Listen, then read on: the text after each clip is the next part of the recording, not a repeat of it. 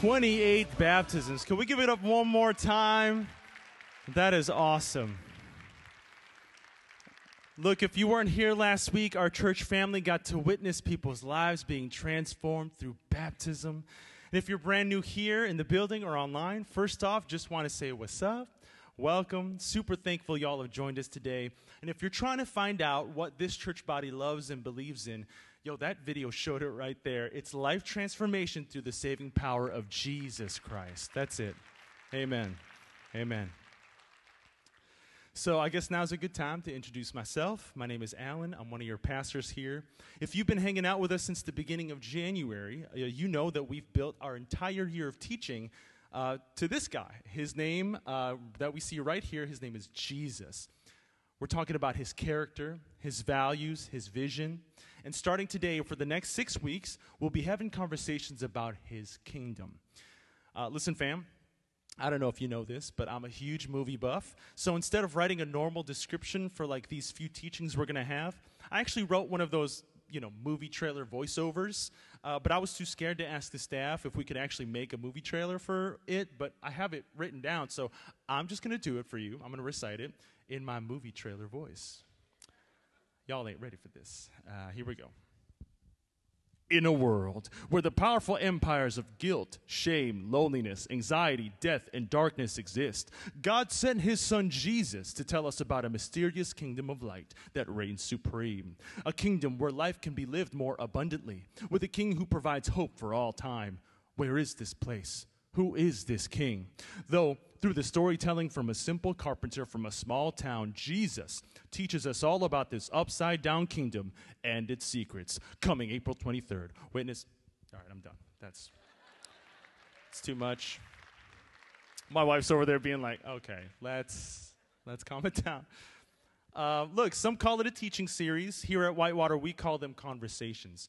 So, in the next six weeks, we'll be having some in depth conversations about this mysterious, weird, backwards, upside down kingdom that Jesus based his whole ministry around. In Matthew 13, 11 through 13, Jesus says, You are permitted to understand the secrets of the kingdom of heaven, but others are not. To those who listen to my teaching, more understanding will be given and they will have an abundance of knowledge. But for those who are not listening, even what little understanding they have, it will be taken away from them. That is why I use parables. For they look, but they don't really see. They hear, but they don't really listen or understand. So in the dictionary, the word parable is described as a short, fictitious story that illustrates a moral attitude or a religious principle.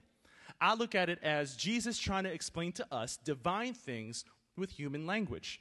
Storytelling is not only an effective way of teaching, it's a method of communicating that helps us relate to each other, it stimulates our senses, and it helps us make emotional connections.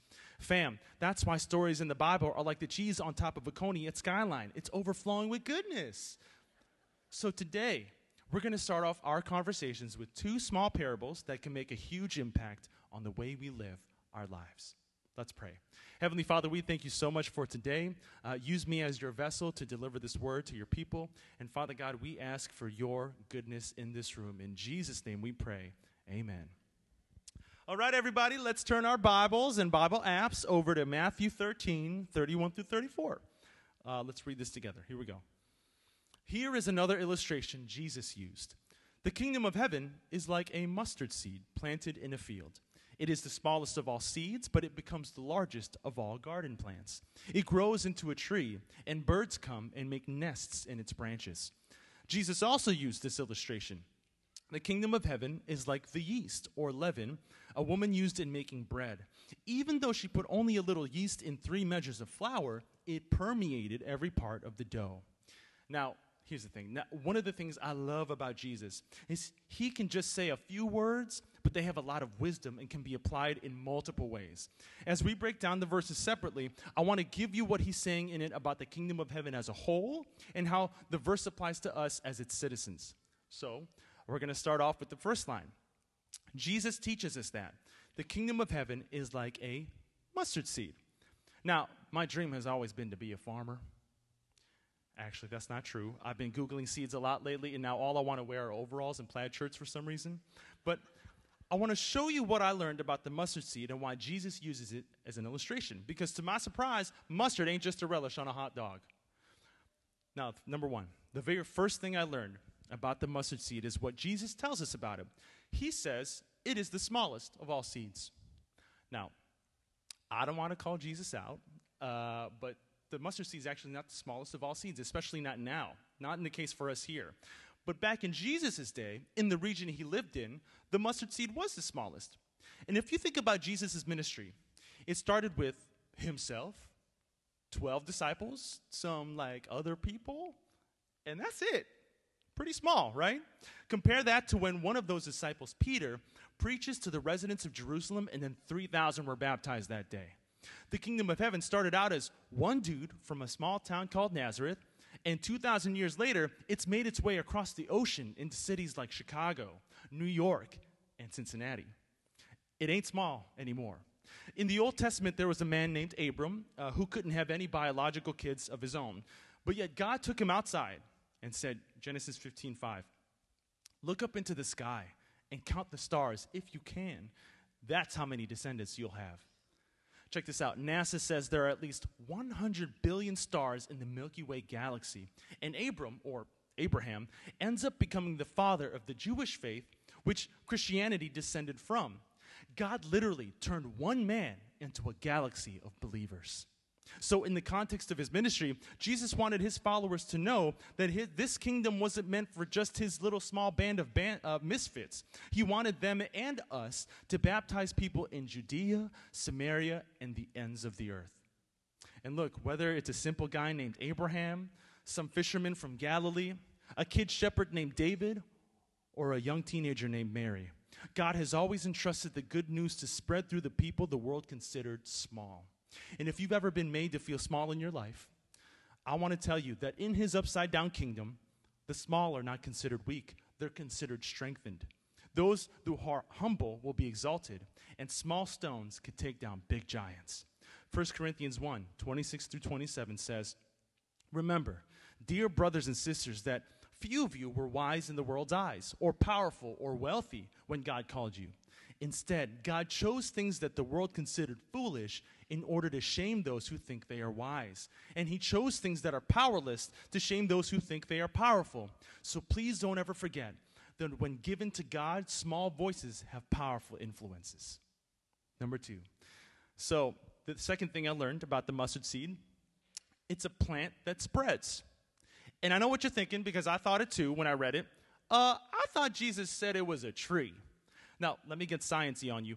The mustard seed doesn't actually grow into a categorical tree, but more like a, a, massive plant or a bush, specifically between 6 to 20 feet high with a 20 foot, foot spread.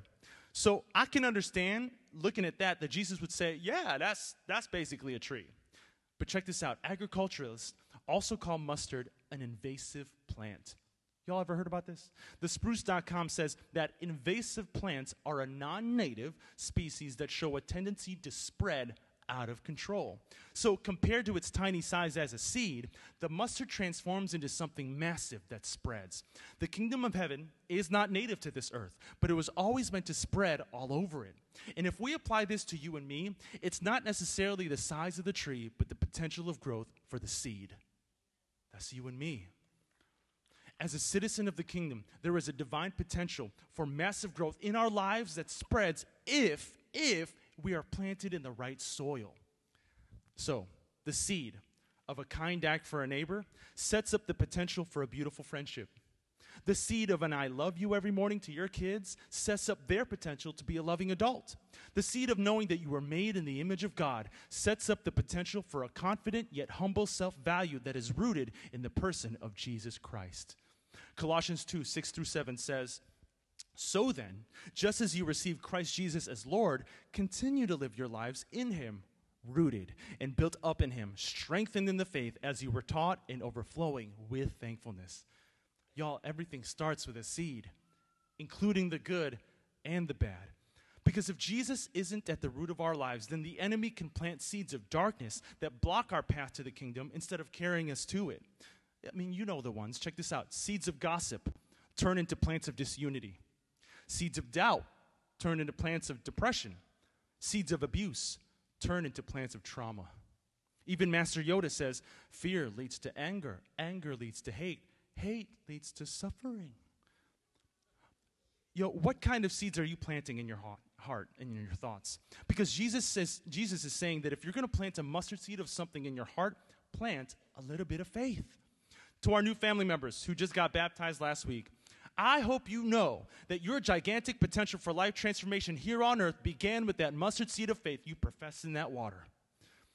Which is the third thing I want to bring up about the mustard seed. Jesus used it as another way to illustrate our faith. In Luke 17 6, he teaches his disciples if you had faith even as small as a mustard seed, you could say to this mulberry tree, May you be uprooted and be planted in the sea, and it would obey you. In Matthew 17 20, I tell you the truth. If you had faith even as small as a mustard seed, you could say to this mountain, Move from here to there, and it would move. Nothing would be impossible. So check this out. There's a moment in Scripture where Jesus and his disciples got onto a boat to cross a lake uh, everything was all rainbows and sunshine until suddenly a fierce, raging storm bullied their boat with ridiculous high winds and crashing waves. What's funny is that Jesus was asleep. But the disciples got anxious, woke him up, and said, Lord, save us, we're going to drown. But Jesus responded, Matthew 8 26, Why are you so afraid? You have so little faith. So he got up, rebuked the wind and the waves, and as suddenly as it started, the water became calm. So, just so I know who's still paying attention, I want to ask how much faith did Jesus say the disciples had? Little. How much faith did Jesus say we need to have to move mountains? That's right. All I'm saying is that Jesus recognized that the disciples had faith the size of something small, and he got them through the storm. They were afraid, but they had faith. They weren't expecting that Jesus would stop the storm completely, but that he would at least save them from drowning. How many know it's not about the size of your faith, but to whom you have faith in? Right? Pastor David Guzik says, when ice skating, it is far better to have uh, small faith on thick ice than great faith on thin ice. Our small faith in so great a Savior can ap- accomplish great things. So, what I'm trying to say is it's okay to have small faith as long as it's in Jesus Christ. But let's be clear. Yeah, you can give it up for that. That's a good one. Yeah, I like that one. Yeah, it's good. But let's be clear. I want to acknowledge that some of us here are saying, well, dang, these days it kind of seems like my faith is smaller than a mustard seed. And to you, I want to say, good. Because your faith has the capacity to be bigger than King Kong, Godzilla, and the Power Rangers Megazord combined but it still takes time to grow. And look, I ain't never been a plant before, so I can't speak about what they experience when they start to sprout, expand, and stretch to be like a bigger shape. But I do remember as a young preteen, uh, going from 12 to 13, how much my body ached as I grew 12 inches in one summer. It was rough. I'm sure I'm not the only one who's experienced the reality of growing pains. And honestly, the TV show was way less painful. The spiritual pains you experience as a Jesus follower brings you closer into becoming the kingdom citizen God has always called you to be. James 1 2 through 4 says, Dear brothers and sisters, when troubles of any kind come your way, consider it an opportunity for great joy. For you know that when your faith is tested, your endurance has a chance to grow. So let it grow, let it grow. For when your endurance is fully developed, you will be perfect and complete, needing nothing. So, that space between your mustard seed faith and that giant tree it becomes is the window God uses to show you how powerful He is, how much He deserves the glory, and how much He deserves the praise. Because growth, for your own growth's sake, becomes meaningless without understanding Jesus' mission. Becoming a better version of you, just for you, doesn't fulfill the incredible calling on your life that God has planned. He sent His only Son to have pain for us Jesus to die on the cross so that all of us here on earth could be reconciled to Him, regardless of our mistakes, our past, and our sins. So trust me, your growing pain has a purpose in the same way that Jesus' pain had a purpose. Your growth is an important part of growth for the kingdom of heaven because after Jesus left, he gave us the honor of continuing his mission to save the world through spreading the gospel. That small faith that you have to endure the pains of this world shows others how big our God is. And I don't know, you know, I don't know what story you have. I don't know exactly all the details about the trauma or the illnesses or the situation that's causing pain in your life right now. And even if you're mad at God about it, if you can have at least a mustard seed amount of trust that Jesus can use this moment for good, then you're in the pocket of where the Holy Spirit can speak. This chapter of your life has a cool ending because we have an amazing God who cares deeply.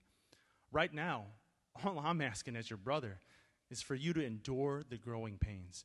Because Jesus says that the mustard seed can grow into a tree where birds can make a nest in its branches, right?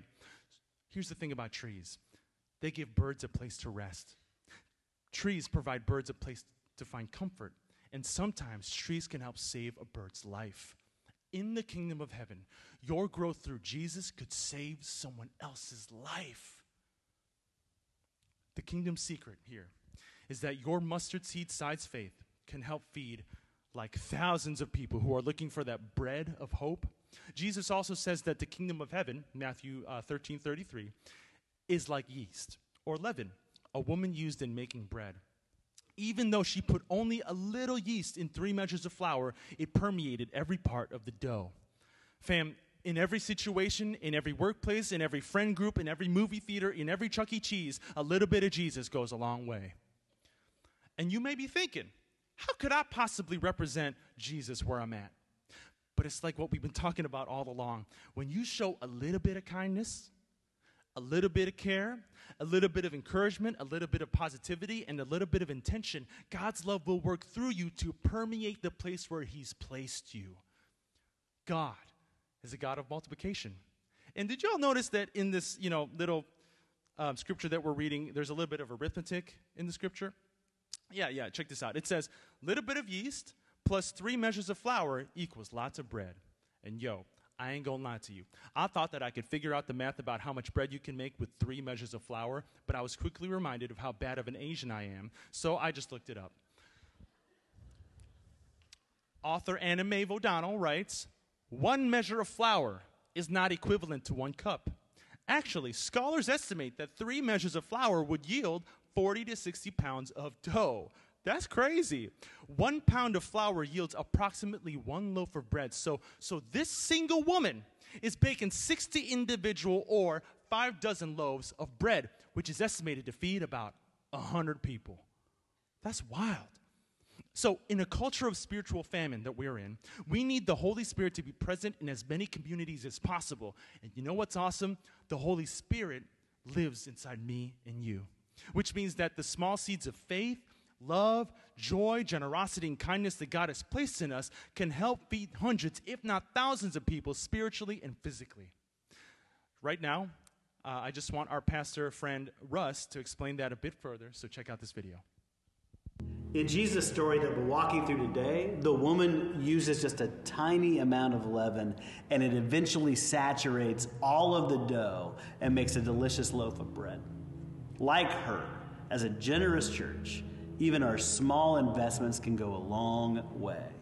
Your gifts today can help feed those who are hungry, both physically and spiritually, throughout the community and throughout our city.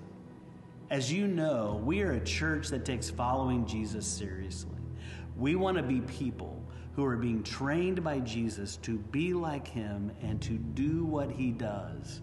That's why we provide opportunities that help us grow and follow him, like CIY summer camps for students and the summit series that we're calling Surrendered, that's happening right now on Thursday nights here in our building.